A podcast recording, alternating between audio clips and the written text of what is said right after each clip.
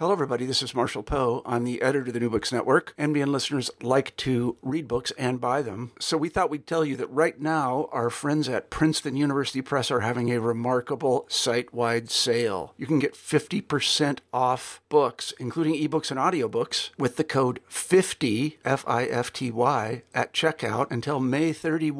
You can save some real money on Princeton University Press books. I encourage you to go there and check it out. Welcome to the New Books Network. Not long ago, the only resource for uncovering our familial pasts was to consult libraries and archives, combing old newspapers for birth announcements and obituaries. These days, many people are turning to websites like Ancestry and twenty-three and me, taking D N A tests to learn more about their ancestors and where they came from, often discovering long-buried secrets and long-lost relatives in the process.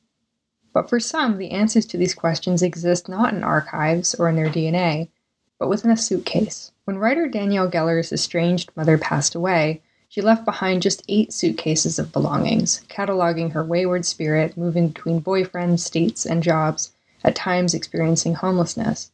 In her debut memoir, Dog Flowers, Geller, trained as an archivist, consolidates the most important artifacts from the collection, never before seen photographs, documents, letters, and diaries, piecing together a portrait of the mother she grew up without, and reconnecting with her Navajo heritage in the process. Today on the New Books Network, join us as we sit down to chat with Danielle Geller about her striking family memoir, Dog Flowers, available now from One World. Danielle, thank you so much for being here with us today. Yeah, thanks for having me. So, Dog Flowers begins with the unexpected passing of your mother, a woman from whom you were estranged. Can you tell us a little bit about your mom as you knew her growing up and her presence in your and your sister's lives? Yeah, so we lived with my mom, or my mom lived with us, until I was about four years old. And then after that point, um, I was with my dad and some of his girlfriends for a little while. And then my grandma adopted me and my sister when I was five. I was in kindergarten. It was like the end of my kindergarten year. Um, and at that point, you know, my mom would come visit us for holidays and for like birthdays, um, or we'd like go and see her at work. Uh, I remember her being a waitress at a bagel shop, and we would go to the bagel shop, and I'd get like a chocolate chip bagel, and my sister would get like, I forget what my sister got. Um, and we'd just like sit in the restaurant and like eat our bagels and like hang out with our mom. But my memories of her when I was younger, like that, those times that we were together, is that she was just really fun. Like she was funny and she was always laughing. And, you know, like when we weren't with her, we wanted to be with her. Um, and when it was time for her to leave, it was always this like heartbreaking, like, don't leave, stay, like, like sleep on the couch, like, you know, like not wanting that time to be over.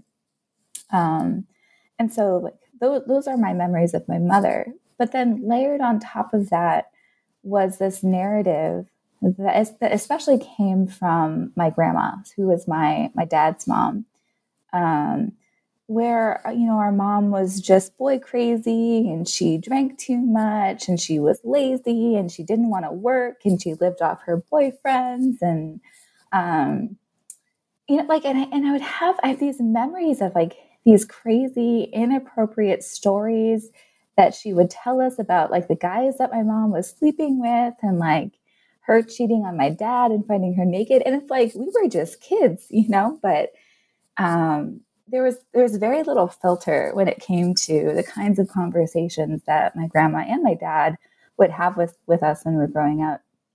And so I had like these memories of my mom and who she was, and how fun she was, and how much we loved her. But then there was also like this weight of of who we were told that she was. Um, and anytime we did something that was wrong or that they didn't agree with, um, it would always be like, well, you're just like your mother, or like you get that from your mom. And so just like over the years, like anything that felt like it didn't fit into who they wanted us to be, it's like, oh, well, that that that that came from your mother. So early on in the memoir, you, you describe the eight suitcases of belongings that your mother left behind. So I'm curious, from the portrait that you're giving us of your mother, what, what are some of the things that you found in her suitcases? And how did you use these objects as evidence to piece together a portrait of a life that you hadn't known through your own young experiences with your mother, and then also your grandmother's version of the story? Yeah. Well, I mean, um, there were a lot of things in those suitcases. A lot of them were clothes. Some of them were funny. You know, like, I remember there was this one, like, it was this crushed turquoise green, blue velour shirt that had like this white fringe in this V shape across the chest. And it was like, it was very eighties. It was very like eighties Western. Um, my mom was like really into country music, which I think is like a common thing where, where she's from. Um, and just like knowing what my, my aunties listened to, uh, and the, the music that's always playing on the, the Navajo radio station, K T N N, um, But yeah, so some of it was just like, uh, you know, looking into her style, the things that I recognized, the things that I didn't, like, and then there were a lot of photographs. Um, and I think the the photographs were, were some of the places where I could really see a little bit into her life. Um, and some of them I had copies of, you know, ones of, and some of them I didn't. And she had given me a big, when she'd come to visit us, um, when I was in the eighth grade, she had given us a big stack of photos from her childhood that she had had, but we only got some of them. We didn't get all of the photographs from her childhood. And so, you know, there were like negative packages of photos in there where I was suddenly seeing these pictures from childhood that I had never seen before, and seeing into especially like her life with my dad when the two of them were, were raising me and my sister. Um, But the another section or a big number of the photographs were ones that she'd taken when she was like hanging out in bars with her friends. And and so there were a lot of people that I didn't recognize.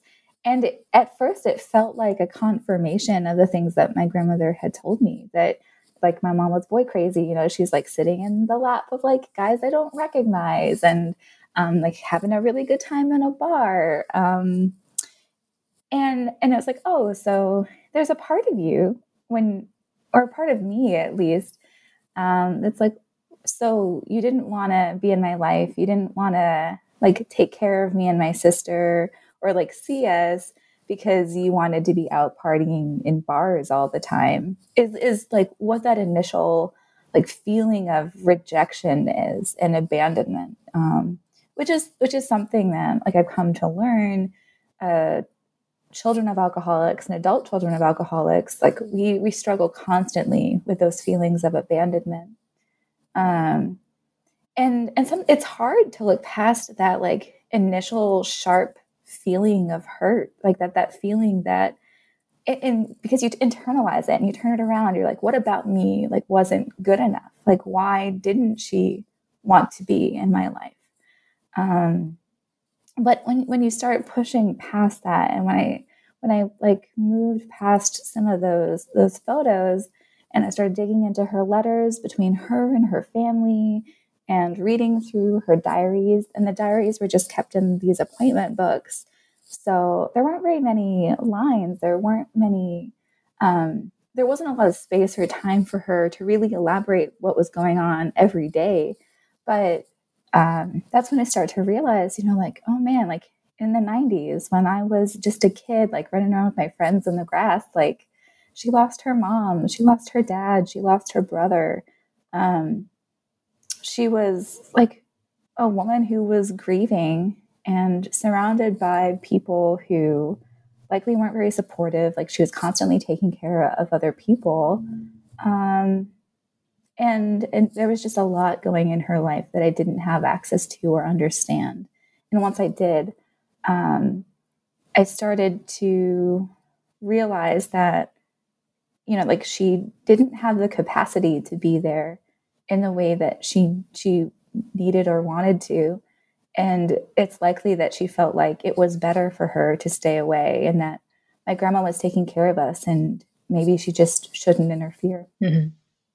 Well, I'm, I'm really glad that you bring up the the photographs, um, the documents and letters, the excerpts from your mother's diary, because these are elements of the text that are not just written about, but are fully incorporated into Dog mm-hmm. Flowers.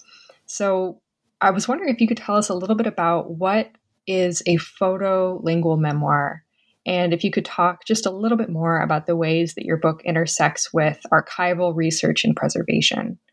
Yeah, um, so photolingual was something that uh, one of uh, the, she was an editorial assistant um, when I was, when I had just turned in my manuscript, and she was like writing the the jacket copy and like came up with this. I was like, oh man, I love that. I love that word. And, or like that, that um, combination of words. And, and I like, I didn't really think about like why too much, um, but like now, like thinking about what about photo photolingual memoir do I really connect with or like feel like represents this book? Um, I think that photographs have their own language, and that language isn't the spoken or the written word. That language is is light and color, and like these visual qualities that we still, like our brains still like piece into a narrative. Um, and I, and there's a, there are a lot of writers that talk about, or that use the language of photography to talk about writing. Um, it's, it's partly like why we talk about like framing. Um, but, but it's not even, you know, thinking about like those, those technical terms about the way Uh, we talk about photography in a way that a, a photograph is like staged or framed, or the aperture, or the, you know, the focus, mm-hmm. or all of all of those things. It really is about. Um, there were, you know, there were a couple of photographs that my mother took, uh, and one of them I included, and it's just a picture of a shadow in the dirt, and. And it's not accidental. You know, like I've I've taken photographs like that before, and it's one of those moments where I really recognized something of myself in my mother that was hard to put into words. It and it was and and throughout the book I was encountering it. It was trying to look at the world the way that she was looking at it, so that I could really understand or try to understand The, decision, the, the decisions that she made and why she made them, and strip myself out of the equation as much as I could. Um, and I think that intersects too with, um, you know, the the way that archives arch- and research and preservation, like those things enter into the book. Um, I got a master's in library and information science, and I was focusing in archival management. And when my mother passed away, I was actually in my last semester of graduate school, and I was doing all these different um, internships, and I was working in all these different archives and libraries around like the greater Boston area. Um, and so when she died and I got this box or this suitcase of stuff, like my first instinct was to like organize it into like manila folders and label them and like put them in chronological order. Um, Because I was trying to detach myself from like the emotional component in, in a way. I really was just trying to be like, well, here's this stuff and like I have to deal with it. And so how do I like put it somewhere until like my sister, because my sister Eileen, um, she wasn't able to make it down to Florida when my mom was in the hospital. And then she was supposed to come to Boston and we were going to go through her things together. And then that trip getting get del- kept getting delayed and delayed and delayed. And so that, that idea that of preservation, um, like I had to, and it felt like I had to keep it in the state that it was in for as long as possible until my sister could be there with me to go through it. Um, and for a while that meant just leaving it in a suitcase in my living room. And then my roommates were like, you got to do something with like, you can't just sit here in the living room forever. Um, and they didn't use words. They just kept like moving it out of the way. But, um, but yeah, so that was initially how, how like that thread of like the archive came in, because like it was my professional training. It was what I thought I was going to be doing with my life. Um, and And then those questions of like, like when I started processing it in, in the, the archival sense, I was like, this isn't a collection that would end up in some kind of institutional archive somewhere. It's it's not something that would typically be collected. Like, what did my mother do or accomplish that would make this um, hold some kind of, of value to current, or like, you know, like how archives and museums and historical societies, um, how they make decisions about what they collect. It's very political. It's very, and, and often um, it's late, and they, and they realize too late what communities, um, what people they should have been collecting or like collecting um, records from. Um, and so now you see a lot of archives um, doing projects where they're going back and trying to find collections from people from different like minority communities, or uh, you have um, like a bunch of like gender and sexuality archives starting up, like especially community archives. Um, you know, there are the way that women are represented in the archive has changed. And so um, that was always in the back of my mind too. Like those, those questions of, you know, like what, what am I doing this for? Who am I saving these things for? Like, am I going to have kids? Am I saving it for my sister's kids? Like, what, what, what are, what are my goals? What am I doing and why? Um, and those questions kind of guided me through some parts of the book as well. So many of the chapter titles and the footnotes are actually comprised of lines from your mother's diary, um, of which you write, quote, "I had hoped to find more heartfelt expressions of our mother's regrets, but I was forced to look for those sentiments between the written lines." So my question now is, what was the process of incorporating these lines into the text for you? And what are some of the things that you learned about your mother through these sparse lines? Yeah, um, actually, I, I think I'd like to read a, a, a short excerpt from the book. And this comes from a chapter, what is it called? I think it's called Pretty Little Thing. Um, yeah, Pretty Little Thing. And yeah, I'll just read it and then uh, and then I'll talk about it. But the way that it works is um, there are footnotes throughout the book, and it's often in, in those footnotes where I am, yeah, writing out some of those lines from my mother's diary. "The last time I talked to my mother, it was November. The sky cold, the trees bare. She was crying. She struggled to tell me that she found Ron, her ex-husband and sometimes boyfriend, dead. He had hung himself in the back of their bedroom door." And here is a footnote. "I find no record of that day in my mother's diaries. At the beginning of November, she mentions a yard sale with Ron. On November fourteenth, twenty twelve, running out of money, call back to unemployment to make sure everything done. Ron and I are sick. Four beers left, so Ron let me drink it. On November twenty-first, moving freezer food and canned goods out of house. On November thirtieth, went to police department to get report of death for Ron."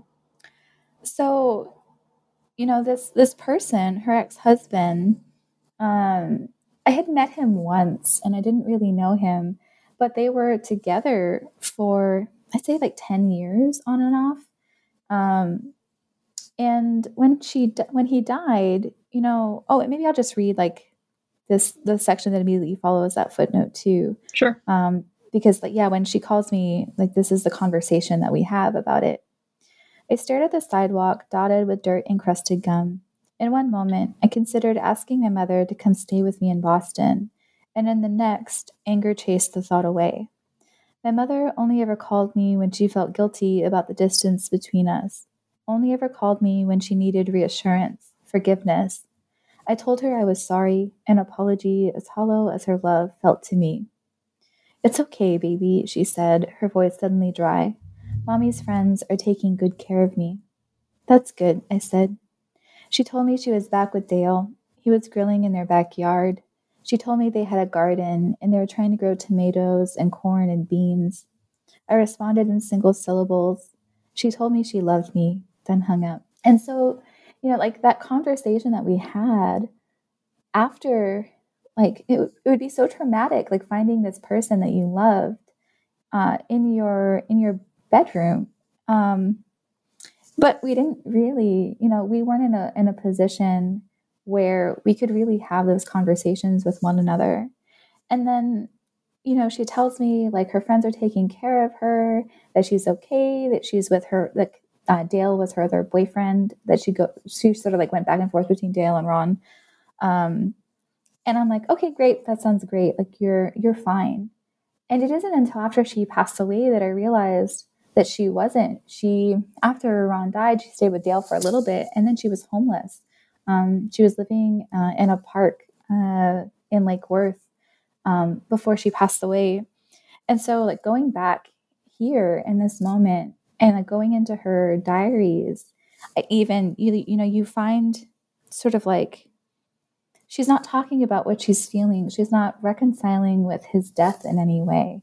Um, she's, she's talking about um, like uh, going to a yard sale and then like, They're they're running out of money, and that was that was ultimately why he ended his life, was because he had a problem with gambling and was in debt and like didn't know what to do about it. And so you see some of that like running up to it, where they're out of money and they're rationing beer, and you know like she has to like clean his room. So she's like moving freezer food and canned goods out of his house. She's like filing a report of death for him. But like it's in sort of like the absence of her emotionally like trying to like reconcile with this or deal with it, or even, you know, in the privacy of her own diary, write out some of what she's feeling about this loss. Um, like she didn't have the, I don't know, like emotional tools. Like she didn't have people she could talk to, or like a safe space she could go, or a way of like working through something like this. You know, she, she drank. Um, and that was, that was her escape. That was her solution. Um, and ultimately it was, it was what killed her. Thank you, Danielle. That was a powerful section that you read. Thank um, you. so, So a couple of questions. The the next one is, so you mentioned your sister, Eileen, and Eileen is quite a uh, a prominent primary character in the memoir. Yeah. And one recurring tension throughout is your relationship with her, um, who others often compare unfavorably to your mother. Mm-hmm. So could you tell us a little bit about your sister and in what ways the two of you are different despite being raised in largely similar circumstances? Yeah, uh, growing up, um, growing up, we were always really different. Uh, you know, like I'm quiet, I avoid conflict. um, like I'm, I'm always, I was always trying to to do what I felt like was the right thing. I was trying to behave. I wanted to be good. I wanted to get good grades, um, and I was, I was always trying to like make people happy. Uh, and Eileen, growing up, um, she was a lot more volatile. Like she was angry, she would yell. Um, if she was unhappy, you would hear about it, whereas I would just like quietly sort of like put my head down and like carry on. Um, and so growing up, I was like, you know, she's difficult. Like she's angry. Like we, we grew up the same way. Like, why can't you just like, why can't you like, I don't know, like stop being such a brat. Like I, and I would often call her that. I, there was like one letter I think I included in the memoir where I, I'm like writing about her. And I'm like, I just call her the brat. and, like there, and there was, there was this like narrative in the family that she was a brat and she was spoiled. Um, but it was, you know, as I started like working through this book and like working through my relationship, not only with my mother, but also with my sister, um, who then went on to, you know, at growing up, uh, she, you know, so she started like drinking, experimenting with drugs in middle school. Um, she was in and out of foster care. She was in and out of boot camp. Um, she was in and out of jail a couple, like just a couple of times. Um, and, was like struggling with addiction uh, for so much of her life, and and and that that idea that I had that that it was it was because of who she was, uh, stuck with me. And and it really made it hard to maintain a relationship with her. And I shut her out of my life, and much more easily than I did my my dad or even my mom. Um, and it wasn't until I started working on this book that I realized the ways in which we were actually treated quite differently growing up. Um, and that it wasn't entirely her or her personality um, that that made her act out. She was acting out in response to the way she was treated by our parents, by my grandmother. Like, she was the kicking dog. She was the one who took the brunt of frustrations. Um, I, there, there's a scene I think I include in the book where um, my dad is drunk and he's gotten in a fight with one of his girlfriends, and she's like run off with her two kids. But as she was trying to leave, my dad had tried to grab the keys out of her hand, and my sister came up and like, I'm like standing like in like in the yard, just like ah ah, what is going on? Like, I'm just sort of like quietly panicking, and my sister runs up. She's like, in, she's in seventh grade, grabs my dad's arm and starts trying to like drag him away from this woman. It was like, let her go, let her go. It's like, you know, she's, she, she just um, was like so brave. like, like I would never. Um, but he turns around and he grabs her by the neck and he starts choking her in like the front yard. Um, and after that, you know, Deb drives off. Nobody calls the cops. No one calls to check on my sister at all. Um, we're sitting in the kitchen and he points at her and he's like, I would never do that to your sister. And mm-hmm. it like to hear that as a child, what do you do with that information? Like, um, and so she just grew up feeling like she wasn't loved. And, and that was why she was acting out. Mm-hmm. Wow. So an, another theme in the book um, with Eileen, with your father, with your mother, is, is struggles with addiction and alcoholism. So you mentioned how your sister was uh, experimenting with drugs and alcohol from an early age. Um, your father repeatedly, and within the narrative, uh, tries and fails to sober up. And as you mentioned earlier in the interview, your mother actually dies while trying to quit. Mm-hmm. So growing up, your grandmother told you, when you were quite young, um, quote, you're an alcoholic, you just haven't had your first drink. So I'm wondering, what was your relationship to addiction growing up and as an adult? And how are you able to avoid the same patterns of uh, alcohol and substance abuse? Yeah, uh, I mean, I think honestly, like some of it was fear, like the fear that I mentioned earlier. Um, we did grow up, we... Uh, were baptized. We were raised Catholic. We went to Catholic school for a while when we were in Florida. Um, we had like Irish Catholic nuns and like wore jumpsuits and everything. It was, uh, and and they were very strict. Um, and and I think because I, I avoid conflict, uh, I had a really hard time in that in that kind of environment. And I felt like I'd I'd be punished sort of like severely for things that didn't really make sense to me. Um, and so I, I kind of always feared punishment or like judgment by God for a while. I went through a, a, a phase where I was really scared about like what things God might judge me for and why. And I and I asked for like a catechism for Christmas one year. Like I wanted a Bible for Christmas. Like it was it was pretty intense. And so I, I think some of it was fear. Some of it was like not wanting to disappoint my family, feeling like Uh, I had to be successful and I had to take care of everyone. And especially like seeing my sister from such a young age start going down the same path as my family, um, or feeling like she was, uh, I, I felt even more the weight, sort of like the weight of expectation that I wouldn't. Um, and that became a lot more complicated the older I got. And when I was in college, especially I I was diagnosed with bipolar disorder um, and had depression. And uh, at that point, I was like on a couple of different medications that I was react responding to really in a, in a bad way. Um, and when I would get manic, the only thing I found I could do at one point was just like drink a lot of, it was like vodka and cranberry juice uh, was the only thing I could drink. Um, because I think I'm allergic to beer, which also helped. Um, I couldn't actually, I can't drink beer without feeling very sick, mm. which might be psychological. It might be physical. I'm not sure. Um, and, but uh, I think I do, you know, my, my family, I feel like I have this reputation in my family for being quite dark or for lingering on or thinking too much about things that I should put in the past or put behind me. But I think that uh, what I have gained from that kind of like dark way of thinking, according to them, is that I have a, a lot of introspection.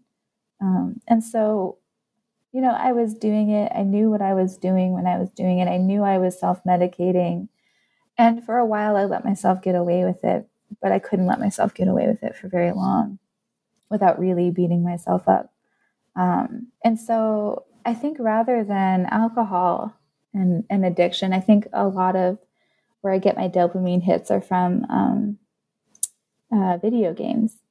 And I've I've struggled with sort of like this video game addiction as an adult for a very long time. And it feels, it's like more acceptable. It destroys my, my life in, like, it, it doesn't like destroy my life in, in some of the same ways.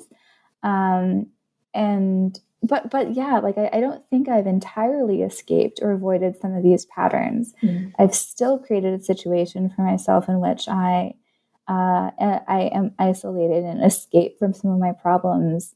It's just that, uh, it's not quite a, a destructive way or in quite the same destructive way. Mm-hmm.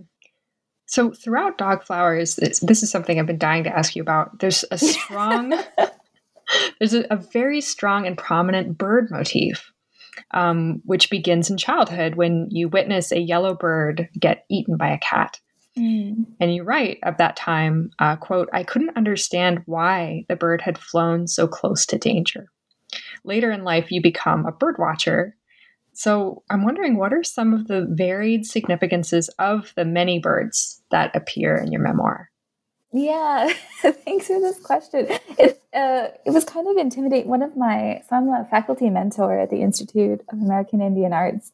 Um, and one of my students this semester uh, really wanted to read my book. And I'm like, you should read it with someone else. Um, but she really wanted to read it this semester. Um, and so she had to write this craft paper about my book afterwards. And she actually wrote about the birds. And she tracked um, sort of like when they appeared and why they appeared and how they changed over the course of the whole book. And I was like, oh my gosh, I can't. It's really weird for someone to do that kind of craft analysis um, on your book. And, and, you know, honestly, like she was bridging connections that um, I, I didn't understand quite so explicitly. Um, so I think people give a lot of credit to Leah Altman, who answers, I think, this question of um, like what, how, how are the birds working as, as a motif or as, as an image. Um, but, uh, you know, one of the things that she said was that um, it actually changes. And, and that early on, like those early birds are like these fragile, delicate things. And, and in a way I am projecting myself into them. And so that very first little yellow bird um, who, who did like, you know, it was a parakeet. Uh, I, I kept its little feathers, and later when I owned parakeets, I recognized the barring on them and the shape of them. And it was a, it was someone's pet that had escaped and was out living in, in Florida. And when it saw me and my sister playing in this field, it was like, oh, person, I'm like hungry or like, you know, like I need help. And so it had flown down because it recognized like people, and it didn't recognize cats. And so before either my sister or I could like help it, it, this cat pounced and like ran under the house with it, like ran and under my house with it, um, or my, my dad's house. Um, and, and, you know, what, what Fran told me, what my stepmom told me in that moment was like, it's just like what cats do. Cause I had asked her like, why did it do that? But I had been, I had been asking about the bird, like why, why did the bird like put itself in danger? And part of the problem was it just didn't recognize danger. It hadn't been raised to recognize danger or dangerous situations. Um, and growing up as a kid, it, it was much the same way for me. Like I didn't, I, I was raised to normalize certain behaviors, um, certain kinds of relationships. Like, I didn't understand what, like, a healthy, supportive, loving, familial relationship looked like from my own family members. Um, and and I was raised uh, to put myself in, like, dangerous positions or, like, emotionally, like, draining positions. Um, and it's taken a long time for me to, and not, not only, like, recognize um, relationships and people that are bad for me, especially romantic. Like, I've been in a lot of, like, bad romantic relationships, but then it's also been hard for me to, like, now not expect the worst from people. Um, so, you know, like, I'm, I'm married. I've been with my husband since twenty eighteen, or we got married, or anyway, we got married in twenty eighteen. Mm-hmm. And, and sometimes he'll say something or do something. And, And I, I think I'm, I've become, like, really good at recognizing patterns of behavior, and and sometimes it works out for me and sometimes it doesn't. So he'll say something that, like, reminds me of my dad, or, like, feels like something my dad would have said. And, and I'm like, oh, so, like, ah, and I'll jump I'll be, and I'll, I'll take it into, like, this really dark place. He's like, no, no, no. Like, that's not at all what I meant. Um, and so it's, it's this, like, learning and unlearning process for me as an adult. Um, but as, As like the birds go, you know, like, I had this bird, Barry, when I was in middle school, uh, which is another bird I write about. And my dad had this, like, philosophy of, like, if you love something, you have to let it go. It has to be free. Um, and so he would, like, release my bird out, and, and I'm like, the bird's just gonna, it's gonna get eaten by a cat. It can't survive out there. And I just, I, I gave my bird away because I, he wasn't safe in my home. And I, I wasn't safe in my home, but there was no one to give me away to. Like, my grandma kept giving us back. It was crazy. Um, but, you know, as the book goes, uh, like, these wild birds that I'm encountering, like, that, that was actually, it's a place of peace that I found. Like, watching these birds live their little lives, like, totally apart from, like, whatever chaotic thing is happening in my own, um, there are, like, these little pockets of tranquility mm-hmm. for me. Yeah. I love that. Um, so another another huge theme in Dog Flowers, or a huge um, event, or uh, kind of, like, learning experience for you as the speaker is, so your mother is Navajo. Mm. And you grew up largely disconnected in many ways to Navajo traditions and heritage and land. And after her death, you actually stay with your mother's family on the reservation, learn the language, learn the stories, take traditional weaving classes. So I'm curious about what it was like for you to reconnect with your mother's side of the family in this way. Yeah, I mean, it was really um, difficult it, because, you know, going home, going to my mother's home, meeting my mother's family, like, there is this undeniable connection. Like, my, my cousin's sister, my mom's sister's daughter, um, she reminded me so much of my sisters, and we, like, very naturally, uh, started acting like sisters to each other. Like, it was, it, it was, it felt strange to meet this person for the first time in my whole life and to feel that kind of love and connection and desire to protect her, like, keep her safe. Um, it felt so strange to feel that so immediately with my, with my cousin.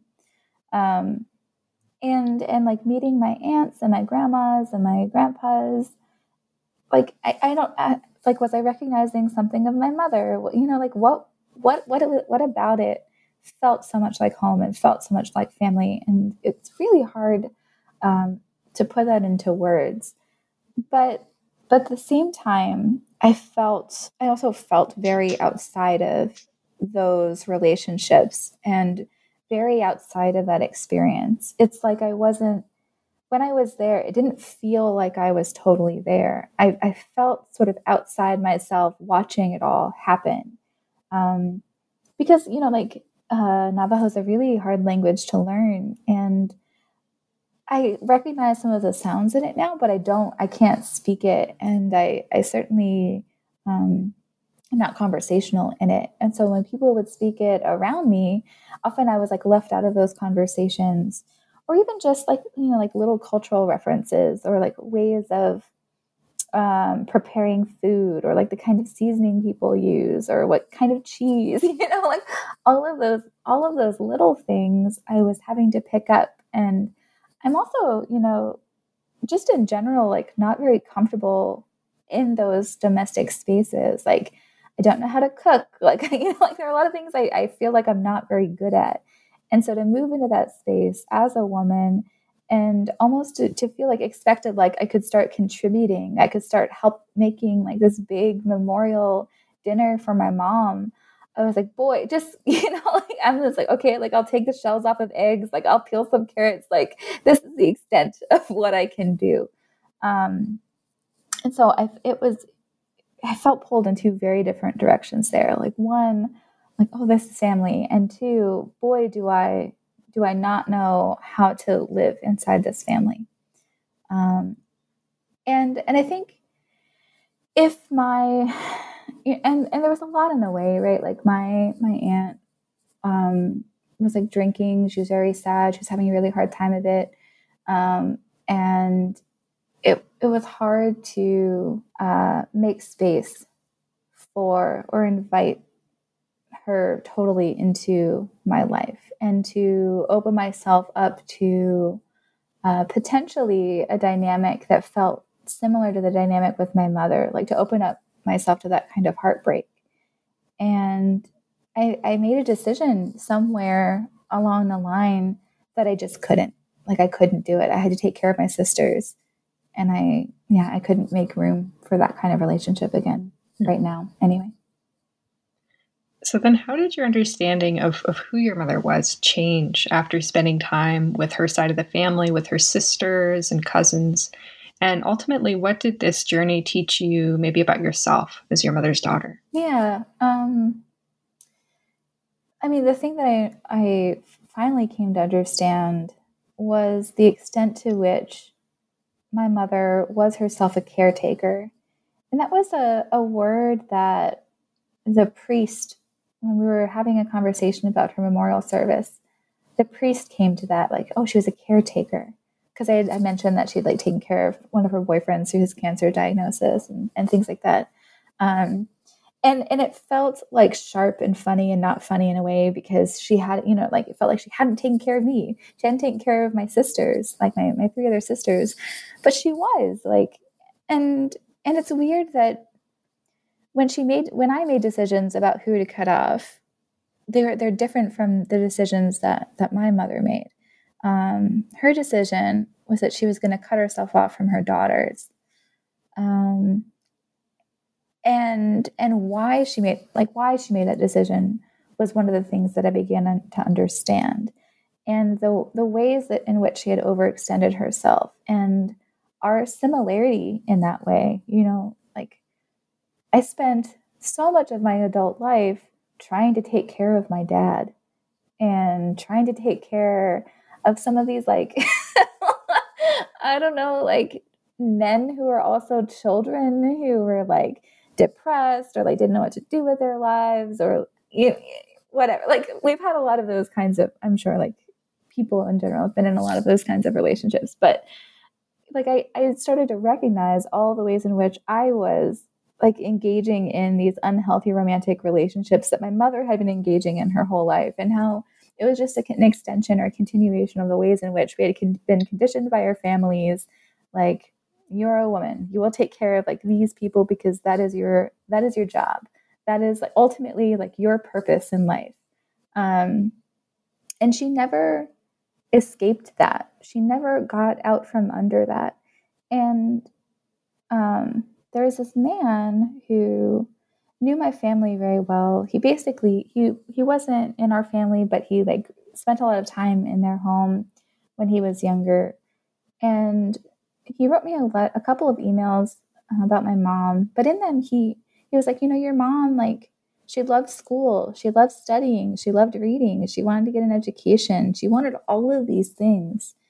and to see, or to, you know, to have experienced how her life played out and all those things that she wanted that she didn't get to do, um, it helped me understand sort of some of those patterns that I had fallen into and the changes that I would have to make to do the things that I wanted to do, and also to, like, preserve my own sanity and health and well-being.